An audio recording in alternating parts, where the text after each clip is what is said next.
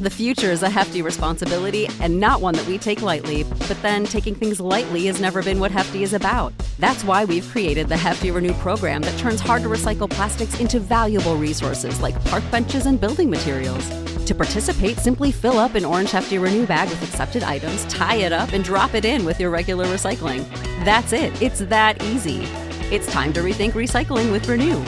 Particular valued resources may vary by geography. More info available at heftyrenew.com. What's the easiest choice you can make? Window instead of middle seat? Picking a vendor who sends a great gift basket? Outsourcing business tasks you hate? What about selling with Shopify? Whether you're selling a little or a lot, Shopify helps you do your thing, however you cha-ching. Shopify is the global commerce platform that helps you sell at every stage of your business. From the launch your online shop stage to the first real life store stage, all the way to the did we just hit a million orders stage. Shopify's there to help you grow. Whether you're selling scented soap or offering outdoor outfits, Shopify helps you sell. Wherever and whatever you're selling, Shopify's got you covered. Sign up for a $1 per month trial period at shopify.com slash try. Go to shopify.com slash try now to grow your business, no matter what stage you're in. Shopify.com slash try. Welcome to the 14th episode of the Reading and Writing Podcast. I'm your host, Jeff Rutherford, and today we have an interview with Brett Battles, thriller and suspense writer and author of the new book Shadow of Betrayal in hardback now from Delacorte Press. This interview was recorded live at Thriller Fest in New York City in July.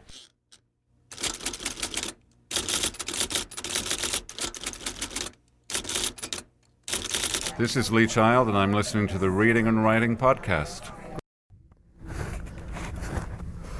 Today I'm at Thriller Fest in New York City speaking with Brett Battles, author of The Cleaner, The Deceived, and the brand new novel Shadow Betrayal that has just been published by Delacorte Press. Welcome to the Reading and Writing Podcast, Brett. Well, thank you for having me. Good. Um, your books feature Jonathan Quinn, a professional cleaner. Can you explain to the listeners exactly what a cleaner is? Because we're not talking about a house cleaner here. No, no, it's not. I mean, he's a janitor of a different sort, if you will. He uh, Quinn is um, a guy who comes in and uh, gets rid of the bodies and makes them disappear, so no one will ever find them again. He's not the one who, who, who actually creates the bodies, and, but he's the one who, who takes them out Right. and, and, and, and loses them per se. Uh, although you know occasionally he'll have to create the bodies, but that's unintentional. Sure. In, in the most part. Um, I, I'm curious in your research for um, the series or for Mm-hmm. the first book, is this actually um, uh, kind of a, a job that's out there, or is this something that you? Uh, I, well, it, I mean, th- I, there are some uh, literary uh, references uh, of, of the job. Um, you know, well, actually, more film, in, in- if you will, like um, Harvey Keitel in Pulp, Pulp Fiction, Right. Jean Reno in uh, La Femme Nikita. Right. Um, uh, so it's not it's not necessarily a new idea, and I got to believe that these people exist. But Sure. uh, do I know for sure? Eh, probably best not to say. yeah, right. um, I wonder if you could give us a, a brief synopsis or glimpse of Shadow of Betrayal, your latest novel. Sure. Um, Shadow of Betrayal uh, is uh, a story. Um, uh, well, okay. The story center, centers around uh, the fact that Quinn had previously promised uh, his um, uh, biggest client that he would do three jobs for him without asking any questions if the client would help him with some personal matters that happened in the past. Well, now is the time that the client is, is calling those three jobs um, in.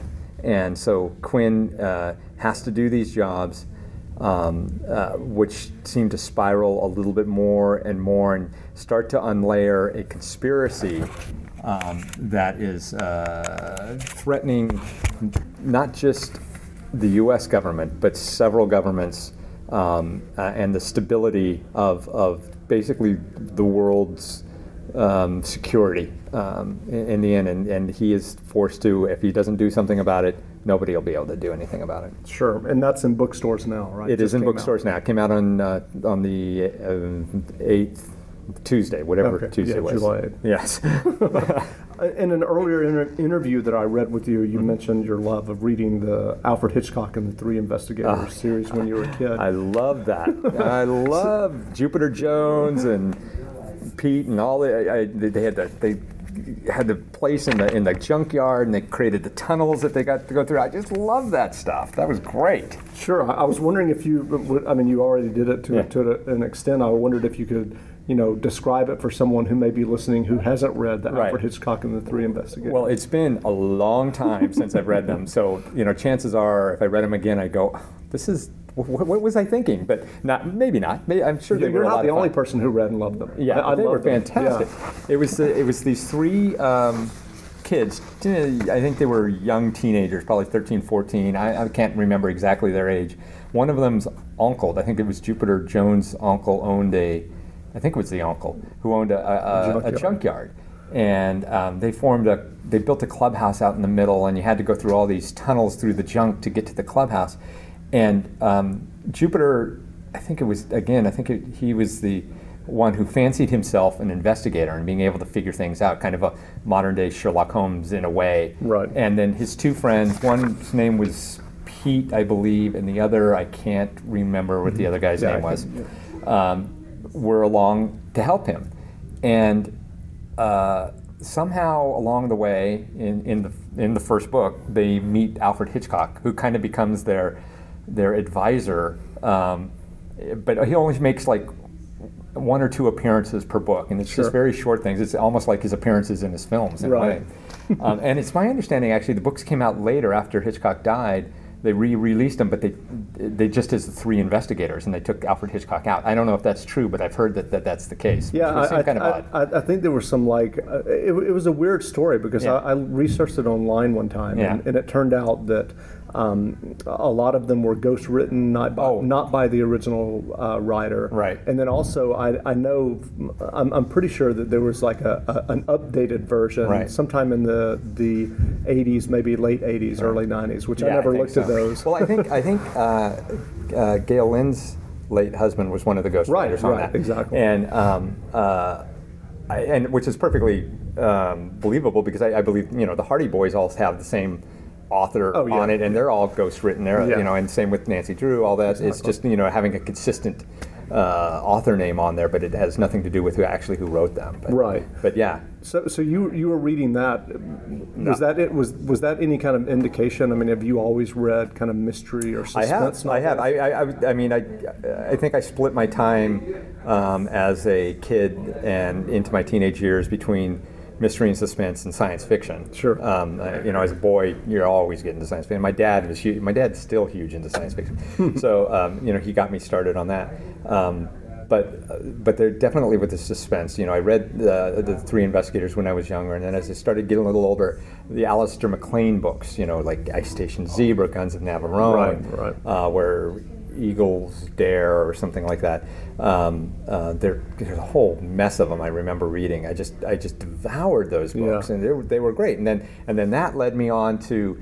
Um, uh, the Eagle has landed with Jack Higgins, and then and then Black Sunday, you know, Right. which was just awesome. Yeah. um, and and from there, um, uh, when I uh, probably around the time I was 21, 22, someone introduced me to an author named Robert Ludlum. and, and who we all know, Mm-hmm. Right. And um, I mean, not personally because Right. you know he's not around to know anymore, and I just don't know him. Uh, but I, um, I just read everything at that time that he read and ev- or wrote, and every time a new book would come out, I would, I would read the, the new Robert, Robert Ludlum, and then Sure. you know when Bourne came out, it was like, oh my God, this is great. Yeah, yeah. And uh, you know, I just, I just remember all that. I, although you know, to a certain extent, a lot of Ludlum's story was.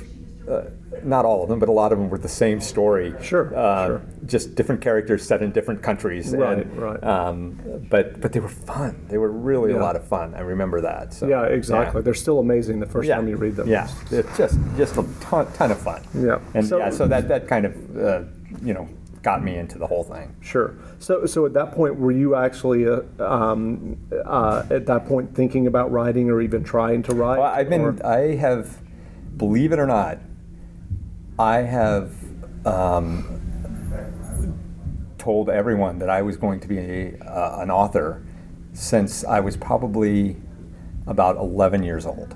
And that was always what I was going to be. I mean, what I told people. Now, I kind of got sidetracked for many years in the adult, uh, in adult years, but it was always something that, that was there. And I, I would always, I'd go through, you know, months or a couple of years sometimes where I really wouldn't write much of anything. Right. But then I'd, I'd get into a fever and I'd start writing again and, and everything. And, uh, and I finally just sat down and really just started doing it and uh, just every second that I could. Right. And because I said, you know, I, I, this is what I really want. I've got it.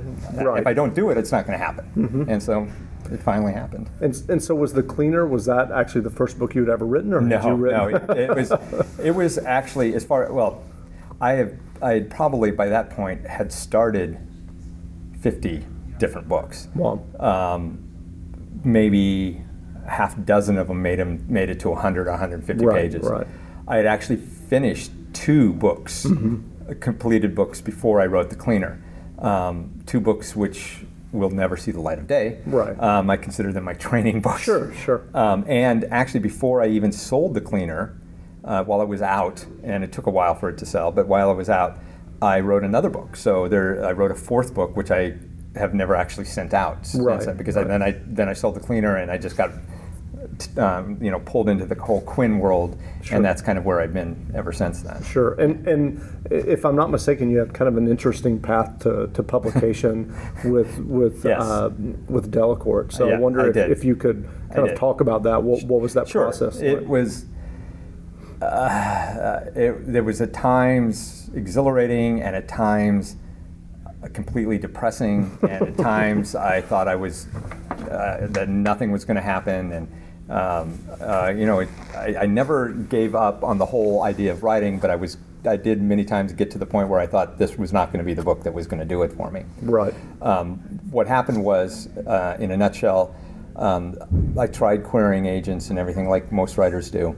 I don't know, I must have queried you know, 60, 70 agents, you know, I, I just blanketing everything out there. And um, I just, I just wasn't getting the response. Very few, if any, look uh, asked to look at any of the uh, of, of the book, and perhaps my query letter was bad. I don't know. Now looking back on it, it must have been bad. I don't know, but um, I was about ready to give it up, and then a friend of mine um, suggested that I send the book to this small publisher in uh, Los Angeles uh, that he was happened to be being uh, published with at the time, and the, the publisher is. Uh, uh, Uglytown, and, the, and the friend was Nathan Walpow, who's uh, who writes some great books, but he's you know it's very uh, not, not a lot of people have read him, unfortunately, but he's very funny, very great books.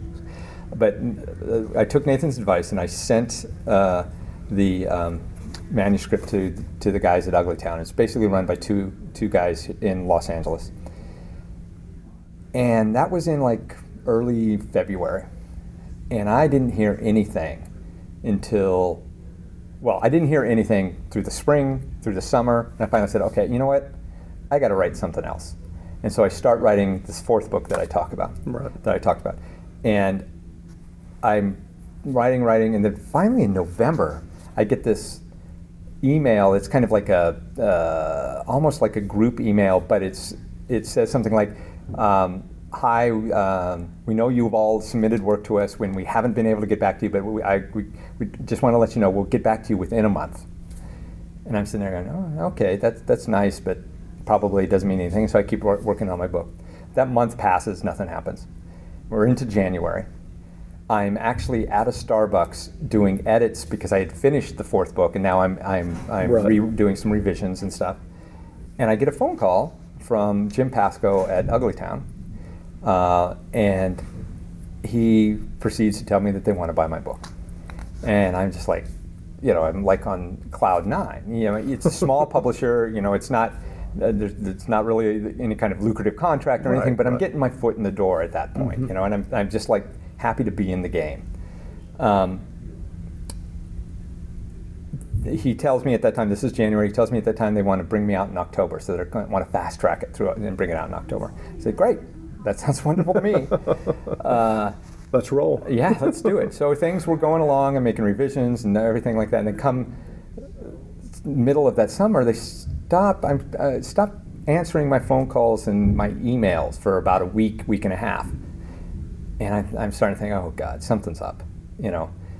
And sure enough, they give, finally give me a call and they said, look, we have had some financial setbacks due to uh, a distributor who had gone bankrupt and Right. a couple of other things, and we are going to have to cease operations. Maybe for just a little while, maybe we don't know. And I'm like, oh, oh my God, I'm back to square one. They said, well, don't think that we're gonna. We'd like to bring your book out, but we might be the spring, but we're not really sure. And you know, it's, I, I got a sense that it was maybe 10% possibility. Right.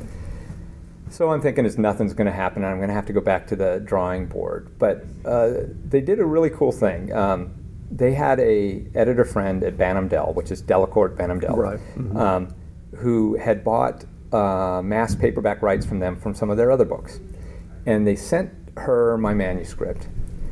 And uh, long story short, she ended up buying my contract from Uglytown and then giving me a three book deal. And all of a sudden, I went from like this really small to this big public. It's like going. I always That's, say it's that's like a story that never happens. Right, it never happens, It- and I, I, it's like going from the, the like a single A baseball farm Sure. team to the Yankees. Wow. You know, and and I did it all without an agent too, uh, which was both good and bad. You know. Sure.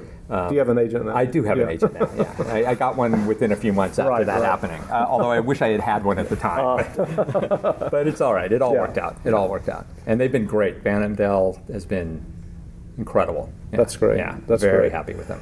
So um, I'm curious during this whole process of, Mm-hmm. of you know the years that you were writing in spurts and then would work on other novels. What what were you doing kind of your day job? I'd read that Ah. you worked in the entertainment. Industry? I did work. I, I worked for about 20 years, uh, maybe even just a little. No, I think it ended up being just about 20 years. I've worked in. Uh, The future is a hefty responsibility and not one that we take lightly, but then taking things lightly has never been what Hefty is about. That's why we've created the Hefty Renew program that turns hard to recycle plastics into valuable resources like park benches and building materials.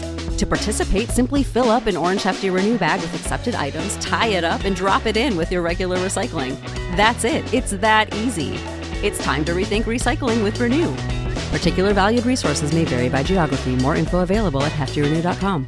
Save big money and transform your home with new appliances now at Menards. We offer the lowest prices and the largest in stock appliance selection. Ready to take home today. Check out top appliance brands, including KitchenAid, Maytag, Whirlpool, Amana, and Criterion. Upgrade your home and save big money on new appliances at Menards. Shop our entire selection of appliance options online today at menards.com. Save big money at Menards. When you need mealtime inspiration, it's worth shopping Kroger, where you'll find over 30,000 mouth-watering choices that excite your inner foodie. And no matter what tasty choice you make, you'll enjoy our everyday low prices, plus extra ways to save, like digital coupons worth over $600 each week. You can also save up to $1 off per gallon at the pump with fuel points. More savings and more inspiring flavors make shopping Kroger worth it every time. Kroger, fresh for everyone. Fuel restrictions apply. Uh, television, specifically in the motion graphics uh, end of television, which Hmm. is um, the the people who make um, main titles for TV shows, Oh, who make all the graphics that go on the promos. That when you when you see a, a, a promo for a show, um, let's say it's uh, Burn Notice. Sure. And they at the beginning of Burn Notice, you know, you'll uh, have the logo down there in the corner and everything. That's the graphics. At the end, you have this page that comes up and it says what time and Right. when what days the show's on. That's all the graphics. That's all graphic stuff. Right, There's right. a graphic on every network's.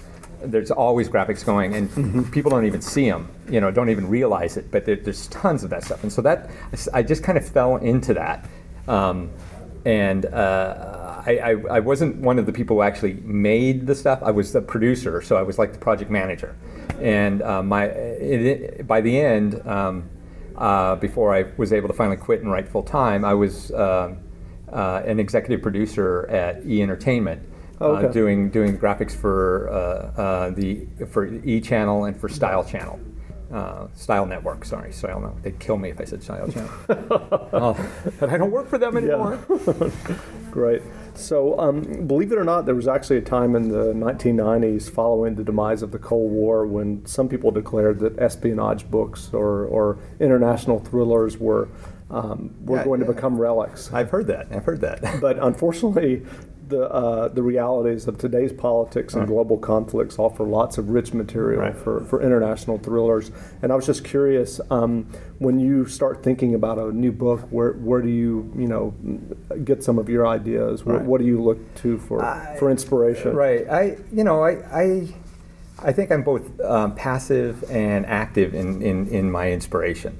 Um, you know, passively, I'm just taking in everything that's happening around me in, in life. On if I see read something in the news, just on or on chance, you know, or just see something without actually meaning to see something. Sure. And then sometimes I'm actually leafing through stuff just to get some ideas and stuff like that. But really, mainly for me, what happens, I, I, I, I always start out with like a scene or a situation. Um, for instance, um, in The Deceived, my second book, which just came out in paperback, um, I started off with the idea of what if Quinn gets hired for a job um, in Los Angeles where he lives, and he doesn't, he seldom does work at home, but he gets hired for a job in Los Angeles. That there's a body has arrived at the port in a, in a container, and they want him to get rid of it. But what if he goes to, to get rid of that body, and when he opens the container and, and starts to pull the body out, he realizes that it's a body of a friend of his. What happens then? And so, so I, I, have that, that, that, that situation, that setup. Right. Uh, not really sure where it's all going to go at that point, but um, I use that uh, uh, to, to, to just kind of as my jumping off point. Right. Yeah. And, and that kind of leads me into my next question in terms of like what the writing process Mm-hmm. is like for you. Once you have that kind of jumping off point, do you sit down at, at some point and actually work on a, a an outline, or do you just kind of um, outline as you Mm-hmm. go and, and kind of see where it takes you? if, if I if if if I had my choice, I would never outline. Oh, okay. Yeah. Um, because contractually, I have to give Sure. um, Bantam Dell a synopsis, and I usually give them like 20, 30 pages uh, that at the beginning of the book, so that they feel like, okay, I like the idea of where this is going. And quite honestly, more times than not, the story I end up writing has nothing to, well, has little, not nothing, but has little to do with the synopsis I gave. Right. And the pages that I wrote, chances are I'm not even using them. I, I know that happened with Shadow of Betrayal, for instance. I actually, I, I thought I was going to use them. I wrote 50, 50 or 30, I think I wrote 30 pages. Um, and uh, I thought that I was going to use them, but when I finally sat down to actually start the book, I go, no, this isn't right. This isn't how the book should start and it took on a whole different flavor, and, and I just used, I did something completely different than what I had, uh, how I had started before. The basis of the story was still there, but there was a whole other part of the story that I had never even mentioned before that um, worked out great. You know, so Great. yeah. Um, I was curious, uh, who are some of the writers that you that inspire you and that you read for enjoyment Oh. and inspiration? No. Uh, well, I, I, I have a, you know, it's always a changing list, of Sure, course, and everything. sure. Um, uh, you know, my perennial favorites, you know, I, I love Graham Greene. And um, um, I, I, I'm a big uh, Haruki Murakami fan. Um, I don't always understand what he's writing, not because he writes in Japanese. I read the English translations, Right. But because I'm not really sure what his message is, but it's just incredible. It, it- he invo- evokes these images that are just mind blowing to me sometimes. Um, I have uh, a couple of uh, contemporary people that uh, uh, I know. Well, Murakami's still contemporary, he's still Sure, writing, sure. but um, uh, I'm a big fan of Tim Hallinan, who's uh, who's actually here at Thrillerfest. Right. Um, uh, he writes these incredibly beautiful stories, thrillers set in Bangkok, and and he's he's got a, this literary style that is just kind of pulls me in, and I just it's, find it very hard to stop reading him. Um, he's, he's got a new one coming out next month that I, I, I luckily got an advance copy, and it was so good. It's really great. That's great. Um, uh, who, who else? Um, I'm, you know, I, I have some friends that I read who, because not because they're my friends, because I enjoy their work. Robert Right. Gregory Brown, for instance, is somebody who I read. Uh, Bill Cameron is somebody who Sure. I read.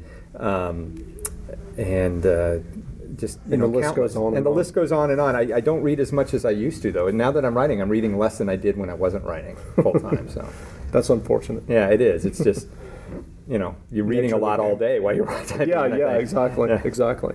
Um, so there's been a lot of discussion um, in uh, the business media, especially about the the rise of the Kindle. Mm-hmm. Um, obviously, Sony has their reader, and Right. there's been discussions that they're probably going to. Um, soon bring out one that has the wireless capability that, that the Kindle has. Right. Um, and with the rise of ebooks, I'm just wondering, is that something that you that you think about in Oh, terms yeah. of, in terms of the impact on Absolutely. book? How, how can we how can we not think about it? I mean, it's the future. Mm-hmm. I bring it on, as far as I'm concerned, because it's it's it's it's the way things are going to. I mean, it's you know I don't I don't think the printed book is ever going to go away. Sure. But I think it, more and more. Uh, the uh, the the amount of printed books sold is going to start coming down, and the amount of ebooks sold is going to start going up, and there, there's going to reach a point of equilibrium. And I, I think at some point, you know, 10, 15 years from now, the, or maybe sooner, you never know, because music just went completely Yeah. changed. Um, uh, I think they're going to flip. I think more people will do the ebooks than they, they'll do the, the hardcover. Sure, Or, or even the paperbacks, um, just because it's easier. I- you know, it's new in technology. We just should embrace it and, and go with it, as far as I'm concerned. And, and what impact do you think that'll have in terms of in terms of book publishing? Well, it, I think it's going because to. I, I'm, I'm not I'm not sure. I mean, I'll I, you- I, I don't. I'm not. Okay, I'm sorry. Go ahead. I I was just going to say, I'm, I'm not sure, unfortunately, that a lot of publishers are prepared for, especially in terms of the price point. Right. Um, because that's what happened with with um, with the music business. Mm-hmm. They were still selling CDs for seventeen or eighteen dollars, Mm-hmm. and suddenly people came along and started associating a CD with you know eight digital files on it, and Right. would and would rip it onto their um, computer. And I think that when people associate downloading a book as downloading a file, Mm-hmm. that it's going to be difficult to get that twenty-five dollar hardback. Oh, I think so too. I think I think you're looking more at at uh, mass paperback prices than you Sure, are at, at, sure. Mm-hmm. at hardcover. It's fine. And chances are you're going to sell more too. right. You know, so uh, which is fine. You know, Definitely. and even if you price them even lower, if you price them five bucks each, you're going to get a lot more impulse buys. Mm-hmm. Sure. And which is fine. Uh, although you know you really want everybody to read everything that you're uh, that they're Yeah. downloading, but you know, uh, I, it's just the way it's going. I think uh, publishers are kind of scrambling to try to figure out what's going on. Uh, I hope they're making the right moves. I know there has been a lot of consolidation in the last uh, six months. Mm-hmm. Within, I mean, even at Bantam Dell, there a lot of things have changed and consolidated there, Sure. trying to get leaner and meaner. Right. And, and so I'm hoping that that they see this. I think they do. I know some people there do. Mm-hmm. Um, and we, you know, we also have the model of what happened to the to the music industry. Sure. Uh, of what not to do. So let's hope we don't make that mistake. You know. Sure. But if not, I think um, as a, as the artist, as the writer, um, we are less. I mean, as long as we're willing to roll with it and and be willing to try new things and everything, I think we are in a less susceptible position than the the publishers themselves. Right, You know. right. So. Yeah, I mean that's that's unfortunate for publishers because Right. I think eventually, uh, personally, I think that at some point, and it may not be a year, it may not be five years, but at some point we're going to open up the New York Times, and someone on the level of Stephen King Mm-hmm. or Dean Koontz is going to call their publisher and say, "I just signed a deal with Jeff Bezos, Right. to bring right. out my next book." I don't. I, I don't see anything wrong with that. I, Yeah. I, I, I see the potential of of um, um, authors maybe getting together in a co-op kind of situation and hiring editors and PR people to work for them. Sure. You know, and in effect becoming their own publishing company. Uh, but I, I do Kind think of United Artist. Right. I, exactly. Like United Arts. I do think though uh, the thing that that publishers can jump on and and and have the advantage and take advantage of, of this is the fact that they do have the editing uh, expertise. Without a doubt. They're- and, they're- and the PR and all that this stuff. They can they can um, if they if they if that's what they're packaging because you, you know, we're nothing without our without our editors. And- Oh, absolutely. and- there, and- there has to be a Right, gatekeeper because all you have to do is, unfortunately, Right. go to iUniverse. And, right, exactly. You have to have gatekeepers. Exactly, and you, you'll have a lot of books up on the um, electronic, uh, uh, I mean, up on like uh, Kindle or whatever, that are self-published. That I mean, some of them are probably really good, but some of them are probably ha- would would need some editing. Would be a big help. And Exactly. And if if if you have uh, the uh, the editor to help you out. That's, I mean, that's, you, you know, the, the, the publishers can push that and then create a brand that way. See, so you know quality is coming because Sure, th- th- this one has been edited and it's Yeah. been, uh, you know, it's had the watchdog. It's got PR behind it. It's it, all this other stuff. So Exactly. yeah. Um, given all of your experiences that we've talked about in terms of your path to publication and all the writing that you did prior to selling your first book, I wonder what kind of advice you would give to aspiring writers as they're sitting there trying to sell their first book or, or write Right. their first book. All right. Well, first of all, write it, finish it, um, and then um, start the next one. Uh, even as you're sending the queries out, start the next one, and don't expect the first one to be the one that sells. You know, um, great baseball players, even the best baseball players, even the ones that would, Dave Winfield, for instance, in baseball, went from high school straight into the major leagues, I believe which is is amazing. Mm-hmm. But he did play baseball before he got into the major leagues. He practiced for years, even through high school. You know, he, he, the first time he got on the field was not the first time he played the game. Sure. So, don't. If your first book doesn't make it, it's not. Uh, it's not a The end of the disaster. It's you're learning. These books are are, are training grounds. These are you, it, it is an incredibly useful tool. You know, it's I, I wouldn't be here if it wasn't for the books that I wrote that I, that will never see the day, uh, light of day because Right. they are the foundation on which I improved my craft. And always know that your craft can improve, no matter how good you are. We're, your your craft can always improve. I'm constantly trying to to improve it. I'm, I'm sure Stephen King is constantly trying to improve his craft. It's it's just it's you it, you're never going to be perfect. You just have to and, and if you realize that and you work at it, uh, then it's going to be all the much better. You can't go in with the attitude that my stuff is great and um, you should you know you should buy my stuff and take it right away because this is the best thing ever written because that's not going to get you anywhere and that attitude is going to soon be evident to any publisher that's trying to buy your stuff perhaps and they're not going to want to help you out if they you know if, if they find that out Sure. you know Okay, so as we wrap up, I just wanted to remind everyone that your new book is in hardback, Shadow of Betrayal. It's in bookstores now. Mm-hmm. Yep. And also, your second book is in mass market, uh, The Deceived, and that's in bookstores now as well. Just came out. right. and the first book's still out there I And the clean, yeah, the, cleaner, is still the out cleaner there is yeah. still out there. And so, if someone is interested in finding out more, where they where can they find you online? Well, I, I'm at uh, www. dot- ugh, www.brettbattles.com. Um, very easy. Brett with two T's. So um, I'm right there. Plenty of inter- information right there. Great, on it. and, and I'll add a link to the to Oh, the great. show notes as Thank well. you. Okay, All thanks right. a lot. Thank you.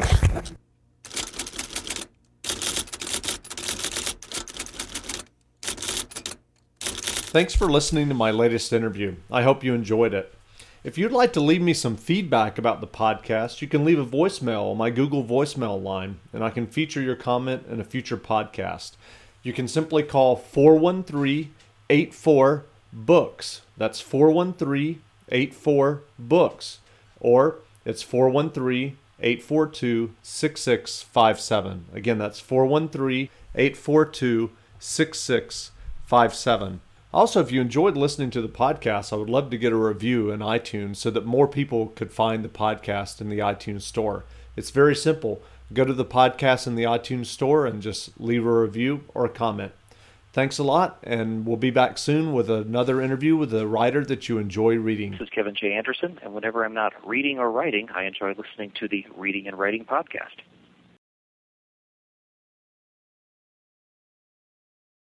When you need mealtime inspiration, it's worth shopping Kroger, where you'll find over 30,000 mouth-watering choices that excite your inner foodie. And no matter what tasty choice you make, you'll enjoy our everyday low prices, plus extra ways to save, like digital coupons worth over $600 each week. You can also save up to $1 off per gallon at the pump with fuel points. More savings and more inspiring flavors make shopping Kroger worth it every time. Kroger, fresh for everyone. Fuel restrictions apply.